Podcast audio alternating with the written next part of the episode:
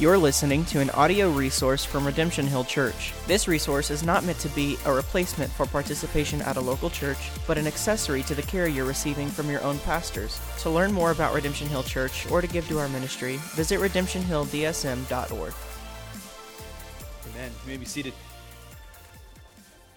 Well, good morning, everyone. It is so good to see you. It's good to worship with you, sing worship and song. Um, before getting into the text, just a few words about this particular location. Um, as you know, we're Radiant Elementary. It's part of the Waukee School District, located in Urbandale. Uh, Waukee's got this thing where they're in West Des Moines and Clive and Urbandale. They're just spreading out everywhere. And Lord willing, this is where we will be for months and years to come. And as I already said, we will continue to work on this space. We'll get projection. Uh, things take time, and as resources and time do allow, we're going to make this more and more our home. And I was reminded by Philippians 4:19, which says this: "And my God will meet all your needs according to the riches of His glory in Christ Jesus." So the, the growth and the resources for this church is up to God. Now we are on God's mission. We joyfully participate in God's mission in this local church, but we ultimately know it is God who builds his church. Again, just a few thoughts before getting into the text. Just think about where we've been. We haven't even been a church for three years. That's coming up in October, October 28th to be exact. And since then, we've left a denomination and joined another denomination. We've met in 10 locations, Radiant being number 11. Remember that coffee shop in Adel? The first time we ever met. You remember uh, at Westwind, of course, right? That happened the very next week. We met there. COVID happened, and all of a sudden we're online trying to figure that out. It's like this is a whole new world, especially for a church plant. You remember when we did drive in church at the Powers House. I cannot, I will never forget the faces through those windows when we did drive in church at the Powers House. That's, that's location number four. What about Centennial Park? Now, I'm cheating a little bit. I'm, I'm using each pavilion as a different location. Maybe you don't want to do it that way, but at least, you know, we got the open pavilion, we got the enclosed pavilion at Centennial Park. So I'm going to call that five and six. Number seven, Ridge Point Park. Met there one time, earlier this year. Rob and Layla Lane's backyard, 4th of July. I'm going to call that eight. West Kirk, of course, and their generosity to Redemption Hill Church to provide a space for us until we navigated the, our current course to figure out where God was going to lead us next. I'm going to call that eight, or West Kirk nine, excuse me. Fox Creek Park, which we've met several times, that's 10, and now Radiant Elementary. I don't know how you don't look at that, the facts, and, at, and come to the conclusion that God's hand is upon this church. He has provided and sustained this church in a season where many churches have shut their doors, when many pastors have walked away. And yet here we are. That is God's kindness. And I, and I want you to really see that as God's kindness. I've said this before, I'll say it again. Many of you already know this. The church is not a building, it is a people, but a consistent place to gather is important. It is important. In order to grow, we need to be consistent. We need to find n- new rhythms and routines for the church. And when we will work out any kinks along the way, there's no doubt about that. We will improve this space as time and resources allow. For, for example, that buzzing over there. I'm already talking to Danny and Logan. How do we minimize that? Like I already said, the projection. Couldn't get that up and going. How do we take care of that? So, slowly over time, week over week, we'll continue to leverage this space, use this space for the good of this church and for the glory of God. Most importantly, we're planted here right now, Radiant Elementary, to be a gospel light into our community. Now, many of you come from many different places, Ankeny to Adel and everything in between. But how do we become a gospel light into the community? How do you catch that vision and that mission for yourself? So, whether you're here or whether you're at home or at work, you recognize you're on God's mission to proclaim the gospel of Jesus Christ. most significantly, most importantly, that is why we planted Redemption Hill Church to tell others about the love of Jesus Christ. So I'll say more during announcements time about uh, what you can expect in the weeks ahead. But I'm going to pray. I'm going to thank God for his provision. And then we're going to get right into today's text, which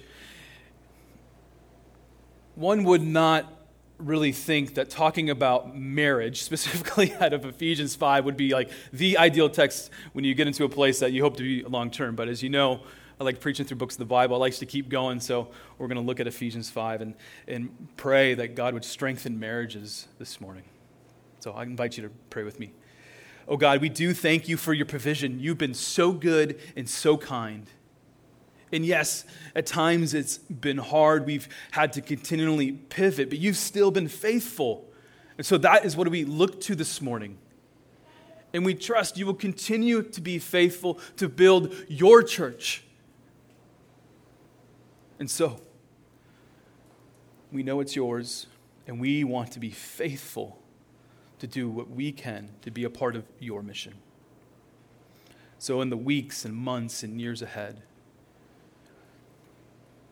May we indeed be your ambassadors to a world that is broken. As we're going to see today, there, there are broken marriages that need a touch of your grace, mercy, and love. There are people who have a desire to be married but are not, who need your peace. There's people who've been divorced and there's hurting and pain, and they need your comfort. From today's message, would you provide that for all of us, I pray? In Jesus' name, amen. I am f- fully aware that the Bible addresses um, topics like singleness, divorce, and other topics that are related to marriage. Fully aware of that. But because the primary preaching practice uh, for me is to go through books of the Bible. We're going to really dial into marriage. And what I just prayed is what I hope, I'm going to say it you know, verbally right now. I hope that God would use this particular passage to strengthen your marriage, to course correct if needed. I pray that for myself and for Cherise. We want to look at God's word and be taught by it. For much of my time, I'll be doing um, something called biblical theology. Let me just explain what that means. A biblical theology is an attempt to understand part of the Bible in, in light of the whole. In other words, every verse of the Bible is connected to verses before and after, and every chapter in the Bible is connected to the book, and every book of the Bible is connected to a, a greater narrative throughout all of Scripture, from Genesis to Revelation. You might be surprised to know that marriage, in particular, marriage, is a theme threaded throughout the entire Bible. It's not like it just pops up in Ephesians 5 out of nowhere. That's not the case. Marriage is a theme threaded throughout the entire course of Scripture. So I'm going to spend some time actually looking at Genesis and then make my move to Ephesians 5. And then you know where I'm going to end when we do communion? The book of Revelation. That's how important the, the topic of marriage is to God.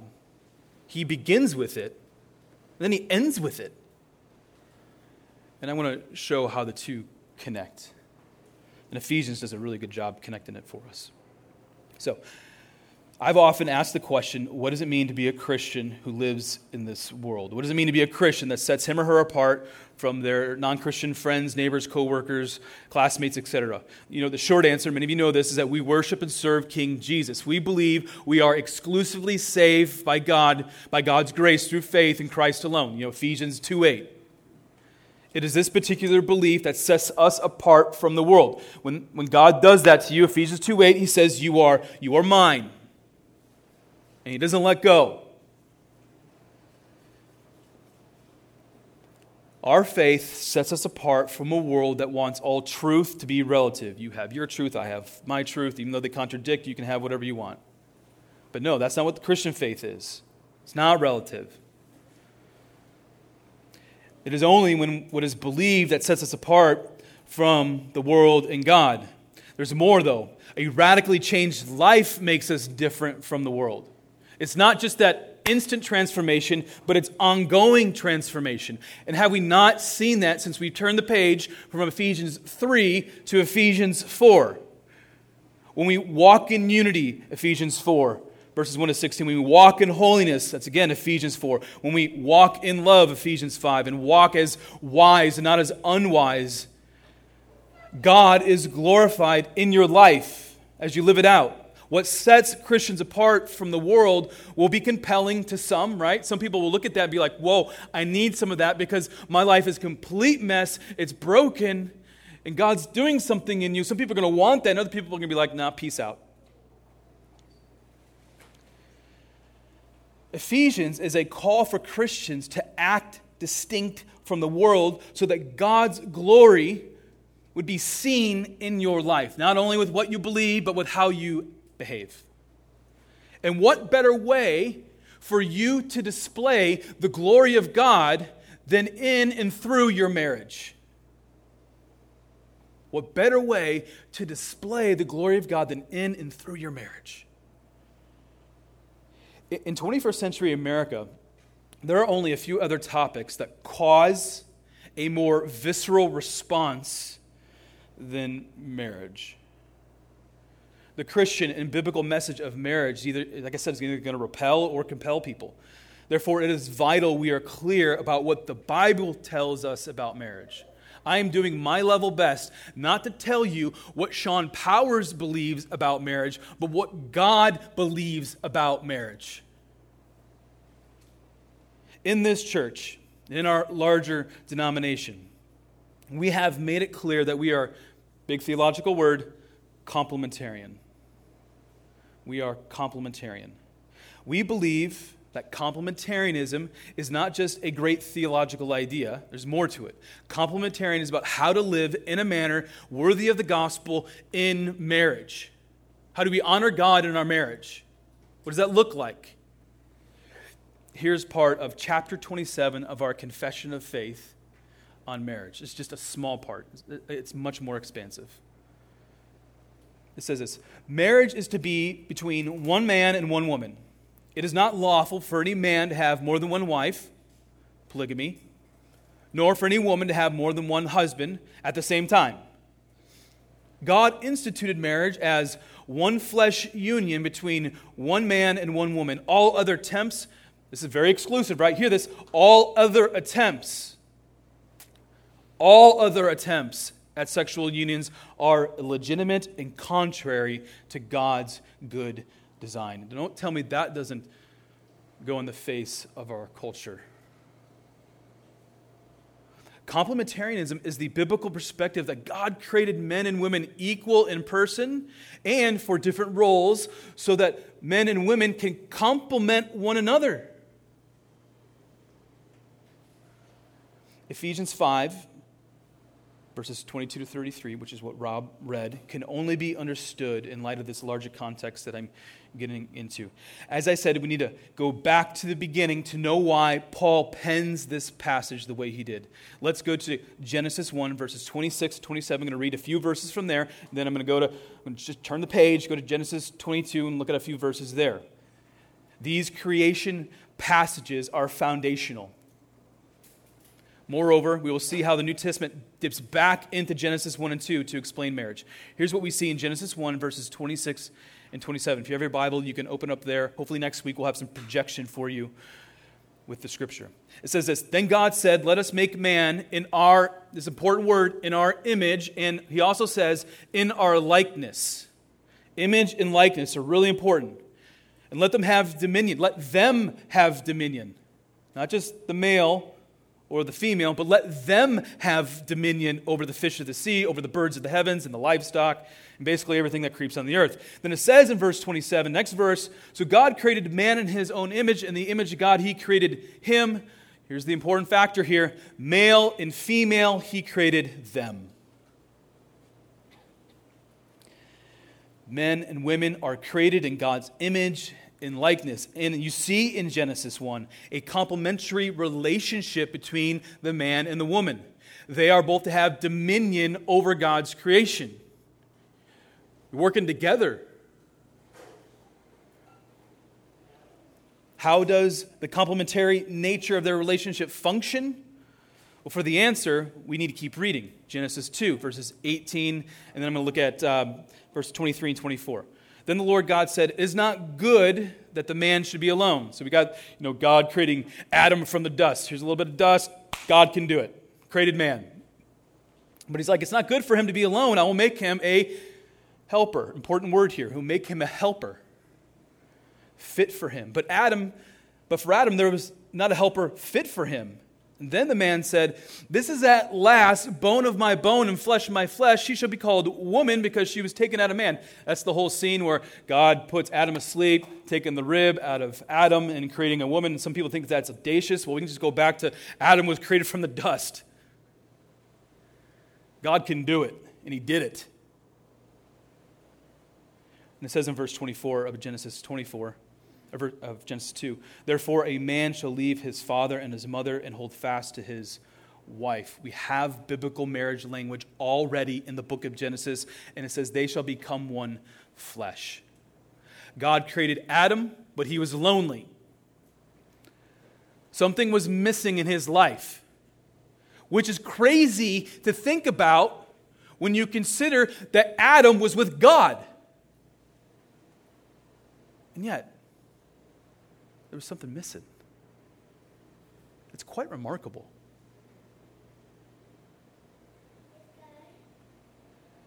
Out of everything God created, there was still a sense he was not complete, not whole. And then God created Eve. She was created as a co heir, but also as a, as a helper to Adam. Complementarianism is gravely misunderstood by Christians and non Christians. Because the idea that a wife is to be a helper to a husband appeals, appear, appears unequal, right?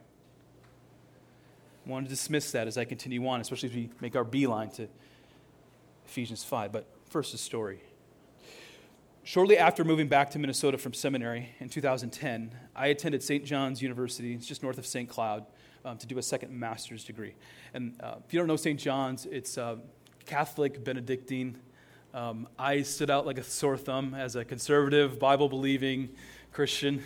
I had monks in my class, I had priests in my class, I had those who were vocally feminist in my class, just a variety of people in my classes. And I took one particular class, it was called Patristics, it's basically study of early church fathers. And uh, we were talking about women in the early church. And a few of them were just, just couldn't believe how men and women related to one another in the early church. Basically, a lot of the early church fathers were complementarian, and they would just couldn't believe it. And I'm like, well, hold on a second. I'm a complementarian. I'm a complementarian because that's what I read in Scripture. And I'll never forget this one gal who was sitting next to me. She was, I'll just call it my raging feminist friend. And she's like, How could you believe that? How could you believe that? She made an off, uh, offhanded comment about, about my marriage, saying something like, I can't believe you treat your life, wife like that. And I assured her that my wife and I believe the same view regarding marriage. This individual was so disturbed that I think she thought that I locked Cherise up in the closet and I only let her out to do a few things like cook and clean and change diapers because we had young kids at the time. And I'll tell you what I told her. Nothing could be farther from the truth. I've never met a more gifted, capable, godly, and intelligent woman in my life. And it's my duty and privilege as her husband to see her flourish in her gifts while we walk out God's design in marriage, for marriage. So, like, after that conversation, my, my classmate never spoke to me again. From her perspective, for Cherise to be a helper is degrading. From God's perspective, it's beautiful and life giving. Where our worlds collided and divided, talking about my classmate, is with our separate meanings of the word equality and what equality has to do with a man and a woman in particular in marriage. The word equality gets thrown around a lot these days. Just read the newspaper. The culture says this about equality in marriage, just given a kind of generic definition. Could be more broad, could be more detailed, more, could be more nuanced. I get that. but let's just go with this. For man and woman to be equal, they need to receive a similar paycheck and they need to contribute to society equally. Now, while I have no problem with working women, my wife works, this is a shallow view of equality. Often our culture equates equality with what a woman or man can or cannot do with the opposite sex as the point of comparison. That's not what God thinks. Do you know how much a stay at home mom, for example, makes? Zero. Zero dollars. And the culture is going to tell me and you that a wife who doesn't have a paycheck or a full time job is not being treated equally? That's a load of garbage. Cherise, when she has always been work, a harder worker than me, for sure.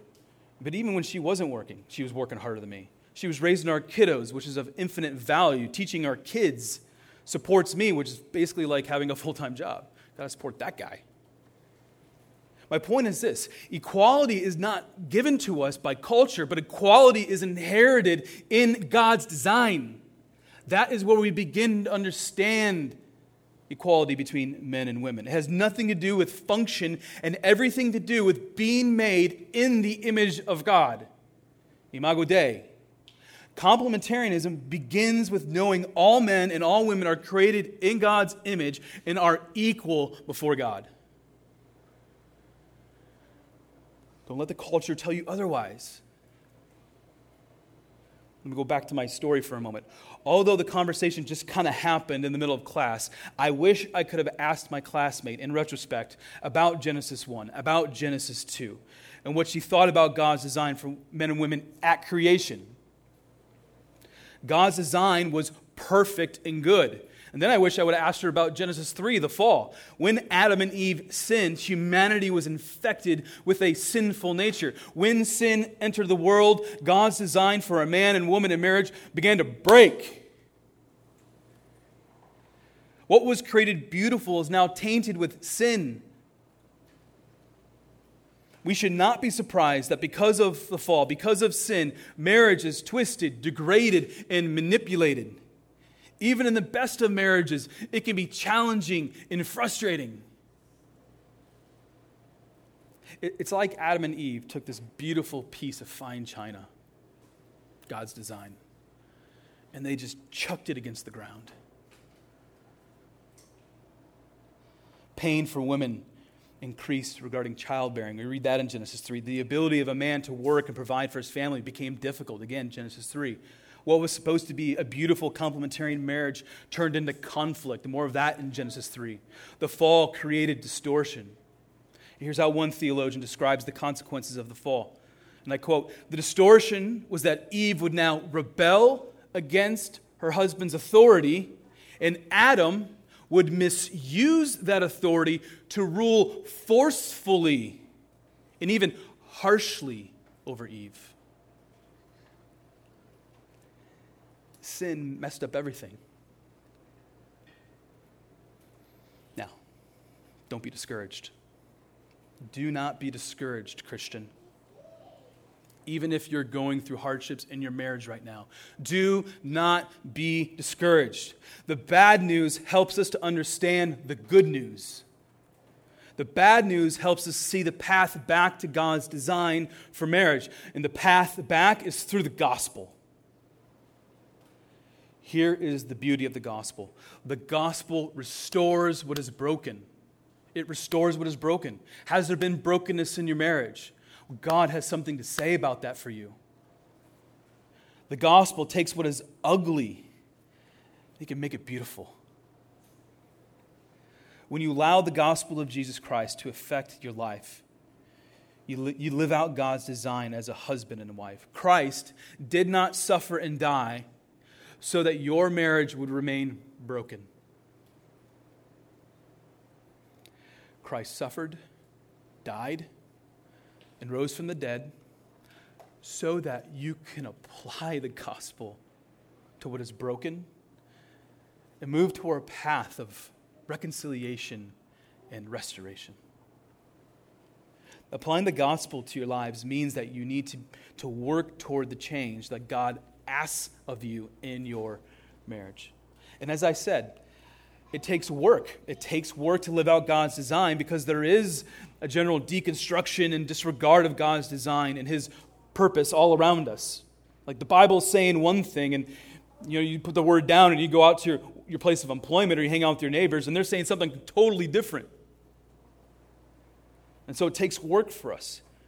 A husband is affected by how he leads his wife and children because of sin. A wife is affected by how she responds to her husband because of sin. But it is, it is in this brokenness where the church must step in and display the good news of the gospel, the healing power of God through the gospel. The church can demonstrate God's design and purpose in marriage and be a part of seeing others receiving hope and healing and restoration. It wasn't long ago when Genesis 2:24 was assumed by our broader culture. Today in years to come it just needs to be ex- stated explicitly. Biblical marriage is between one man and one woman. Genesis 2:24 is repeated in Ephesians 5:33 and is quoted twice by Jesus in the Gospels. So we read this, therefore a man shall leave his father and his mother and hold, hold fast to his wife and they will become one flesh. Moses Paul, and Jesus all have something to say about marriage. A man marrying another man, a woman marrying another woman, one man marrying multiple women is not a part of God's design. A man marrying a woman only to cheat on his wife is not a part of God's design. A woman or man who changes his or her gender to fulfill a desire or feeling is not a part of God's design. All this is sin because of the fall. I do not say all that with one ounce of ill will or hate to those who disagree with me. I say all this as a man who has been broken because of my own sin and who continues to rely on God's grace to see brokenness turned into beauty. With Genesis chapters 1 and 3 as kind of a foundation, let us move into the New Testament to see more specifics about a man and a woman in marriage. Uh, before looking at the details, I want to remind you what we saw last week. This is a really important point that kind of ties in many of the chapters that came before and chapters that come after. Living out the Christian faith requires being filled with the Spirit. For you to be a godly husband, to be a godly wife, necessitates being filled with the Holy Spirit from my experience and from reading massive amount of pages on like biblical marriage, there are two words in the Bible which makes some men and women uncomfortable. the culture has jettisoned, and some of the church, some of the churches out there have jettisoned and labeled these words as bad and bigoted. And we see them in Ephesians 5, do we not? I'm sure you saw them and read them, and you're like, whoa, what do we do with that? The words are headship and submission. It's a tragedy that some folks in the church have followed the culture and moved away from the beauty of biblical headship and the beauty of biblical submission. These two words need to be redeemed, in my opinion. Can't let them go. We need to redeem them. When rightly understood, they fill in God in the glorious picture of God's design for marriage. The Apostle Paul, knowing exactly what God said in Genesis 1 to 3, builds out God's design for a man and woman in marriage in Ephesians 5. Here's Ephesians 5, verses 22 to 24. Wives, submit to your husbands as to the Lord. We're going to talk about that. For the husband is the head of the wife, even as Christ is the head of the church, his body, and is himself its Savior. Now, as the church submits to Christ, so also wives submit in everything to their husbands. There's a lot of people who are going to read that passage and bristle, right? You know it, and I know it. Now, there isn't much debate about the comparison being made in the passage. A marriage between a man and a woman is a living picture, a living picture between what? Christ and the church. Paul says that the relationship between Christ and the church teaches us the nature of marriage between a man and a woman, between a husband and a wife. I mean, you step back, like that is a remarkable picture. It's a remarkable picture of marriage. Paul says in verse 31 that this idea that a man and a woman, a husband and wife, become one flesh is a mystery. How does one plus one equal one? That, that's not, it's not supposed to happen like that. The math is a mystery. But now, Paul says, it's a mystery made known. It's a mystery made known. The mystery of marriage is a picture of Christ and his church. That is awesome. Where the wheels fall off the wagon for some people is how marriage properly reflects Christ's relationship to the church. Everyone loves comparing marriage to Christ and the church, but what does marriage functionally look like and why? What does marriage functionally look like and why? Well, let's ask the hard questions from Ephesians 5. What does it mean for a husband and Christ to be the head of the wife, the church? That's the hard question. Here's another hard question. What does it mean for a wife or the church to submit to her husband as Christ does? I think we find is that male headship and female submission husbandly headship and uh, a wife's submission complement one another and reflect the relationship between Adam and Eve before sin entered the world. And more significantly, it's a beautiful picture of Christ and his church. Okay, so what is male headship? The headship of a husband is a unique leadership position. A good husband works to establish order so that his wife and children can flourish. Fellas, that's what you want to do with your family. You want to create a, an environment in your home where your wife and your children are able to flourish to the glory of God. I mean, if you're looking for a definition of headship, hold on to that, I think. Husbands lead in such a way that cultivates an environment that his family can, like I said, flourish to the glory of God. Now, the Greek for headship is this word kephale. Uh, there are endless books and articles that try to explain this particular word.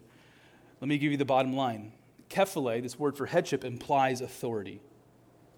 For example, there are over 2,000 extra biblical passages that use this particular word to describe a government that has authority over an individual or over a people. Head, headship conveys the same thing in Ephesians 5. The husband has authority over his wife. I would apply another word to headship, and that's leadership. What we read in Genesis and Ephesians is a husband is created with a unique leadership capacity. It is not that a wife or a woman cannot lead, they can, and they do. Now, before the husband begins to nudge his wife to make sure she's paying attention, I want to mention what headship is not. And then I want to allow Ephesians 5 to elaborate God's design for headship a husband demonstrating biblical headship does not lord over his wife. There's no room in God's design for a husband to exert authority in such a way that he places burdens upon her. Real biblical headship is when a husband sees the burden of his wife and he's like, you know what? How, how can I take that particular burden from you? How can I help? It's walking in the door after work, realizing your wife's day may have been a lot more difficult than yours.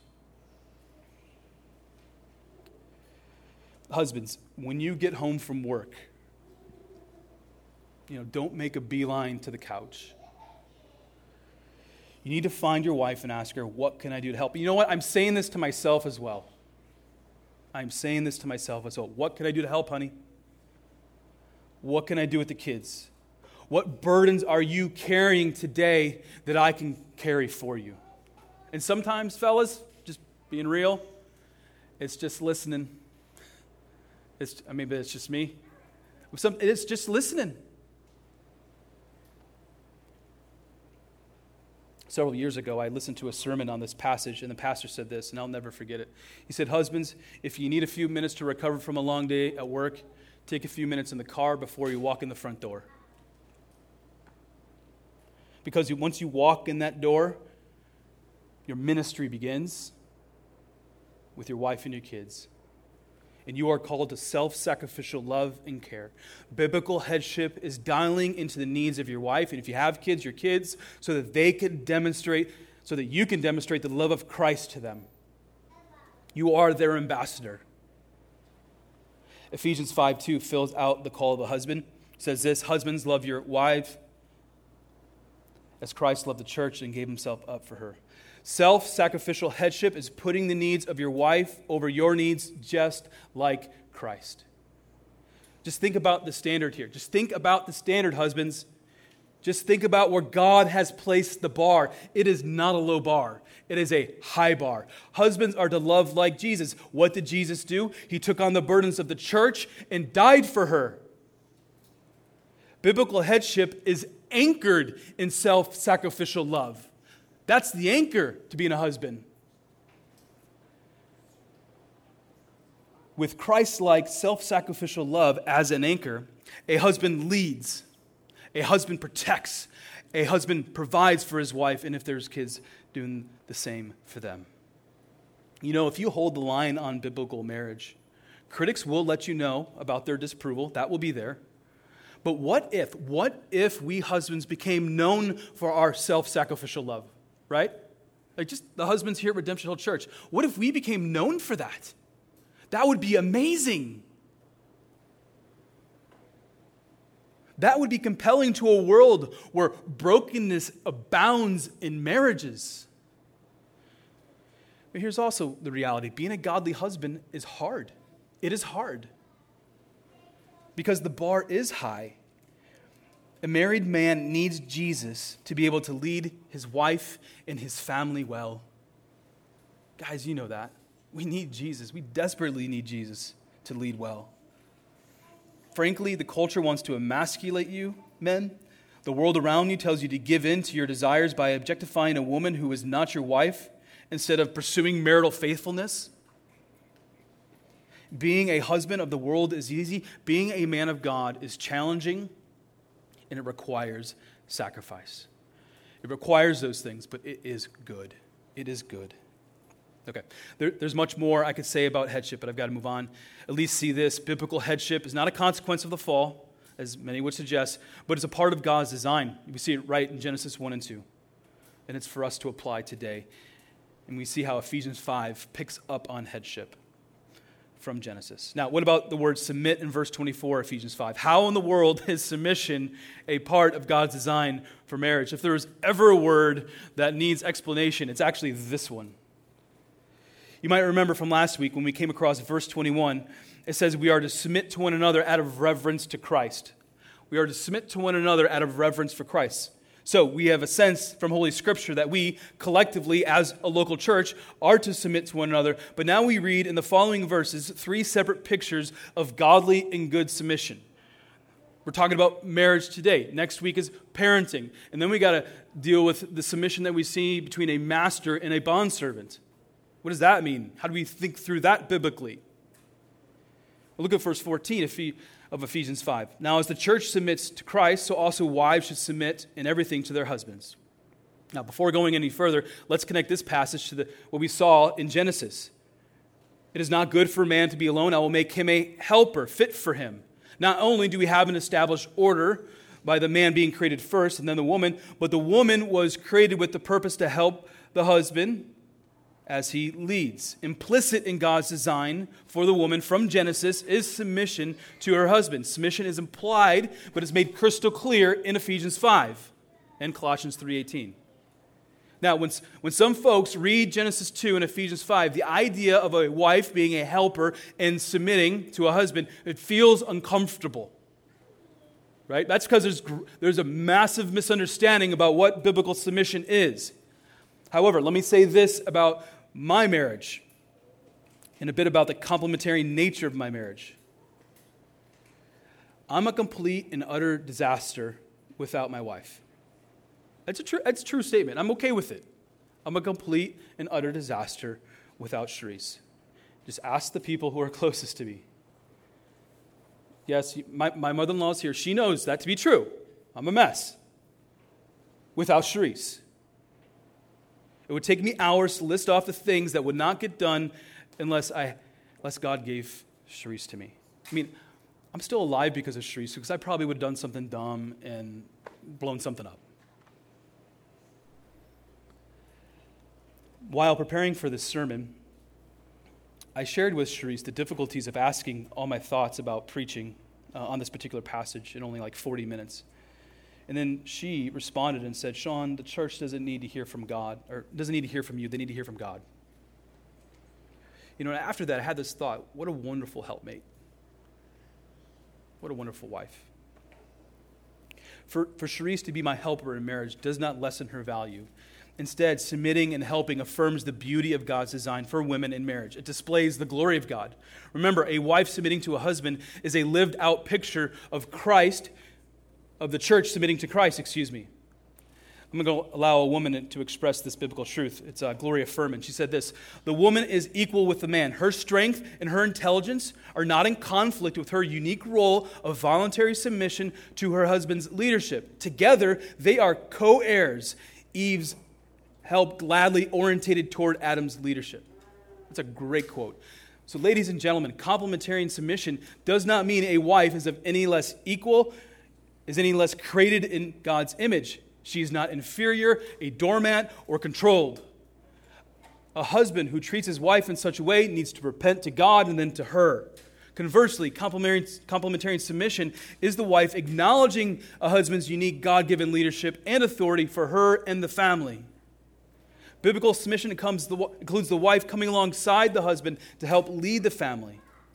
So I understand that what I've said so far can be wildly controversial in our culture. But remember, I'm just the messenger reporting the facts from God's word. Just consider the greatest act of submission ever. The greatest act of submission ever. Jesus, Jesus has demonstrated to the church the holiness of godly submission.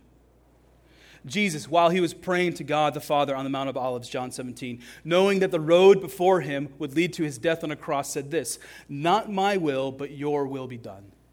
Jesus submitted to the Father. What a beautiful, gospel saturated picture this is for your marriage. At the cross, think about this at the cross, we see self sacrificial love and submission merge. These two values that we see in Ephesians 5 merged at the cross. We've got to redeem the word submission from the culture. Just like the story I told you about at the beginning uh, about my classmate, culture is confusing what is supposed to be beautiful and making it ugly. However, in this church, we can allow God to work in our lives so that God can continue to redeem marriages. Everyone in this room comes to God broken and it is by and through the gospel where brokenness turns into beauty. It's through the cross of Christ where the hurting can find healing. Here is what I'm willing to guarantee I know marriage is hard. I know marriage is hard because I've lived it. Coming up on 15 years. Cherise and I have gone through some tough patches, right? You have as well. Sin abounds. Pride takes root in the heart when there's conflict. I understand that there is brokenness. Many of you desire solutions to the troubles of your marriage. If you husbands lead out of sacrificial love, and if you wives are willing to joyfully submit like the church, you will begin to see healing by the grace of God. Yeah, I know more work needs to be done. There's particulars that need to be worked out. I totally get that. Understand that hard conversations will need to take place. A third party might be prudent to help you speak to one another instead of past one another. Sinful habits may need to be overcome, but foundations are critical. Standing upon God's foundational design is the way back to flourishing in marriages. I know that what I, have said, what I am for, also implies what I'm against, and I get it when it comes to God's design for marriage, we need to be precise. But we also want to be a church that is a hospital for the hurting, right? We want to be a hospital for the hurt. We want to be known for our acts of love, grace, and mercy. We want to treat every individual and every couple who comes into this church as an image bearer of God, regardless of what they've gone through, regardless of their background, regardless of what they believe about marriage and sexuality and gender. They're an image bearer of God. And they are welcomed to come and hear the gospel, to come and hear the word preached. We want to be a hospital for the hurting. I want every couple who comes to this church with marriage struggles to know this is the place where a bunch of other needy people come to meet together to look to God for help. Because I don't got it all figured out. I'm willing to bet you don't got it all figured out, and we all need God's help. We need His grace to walk out marriage. This is a place where God specializes in redeeming and restoring marriages if you allow God and the church to meet you right where you are at. So I don't know all the things you come to church today with. I don't know the things going on in your marriage right now. Well, what I do know that God wants to meet you right where you're at to grow you more and more into the likeness of Christ so that you can model what we see in Ephesians 5, the beauty of Ephesians 5. God is an expert at turning brokenness into beauty. He delights in, take, in taking what is oily and ugly and making it clean, especially in marriage. Let's pray. You're listening to an audio resource from Redemption Hill Church. This resource is not meant to be a replacement for participation at a local church, but an accessory to the care you're receiving from your own pastors. To learn more about Redemption Hill Church or to give to our ministry, visit redemptionhilldsm.org.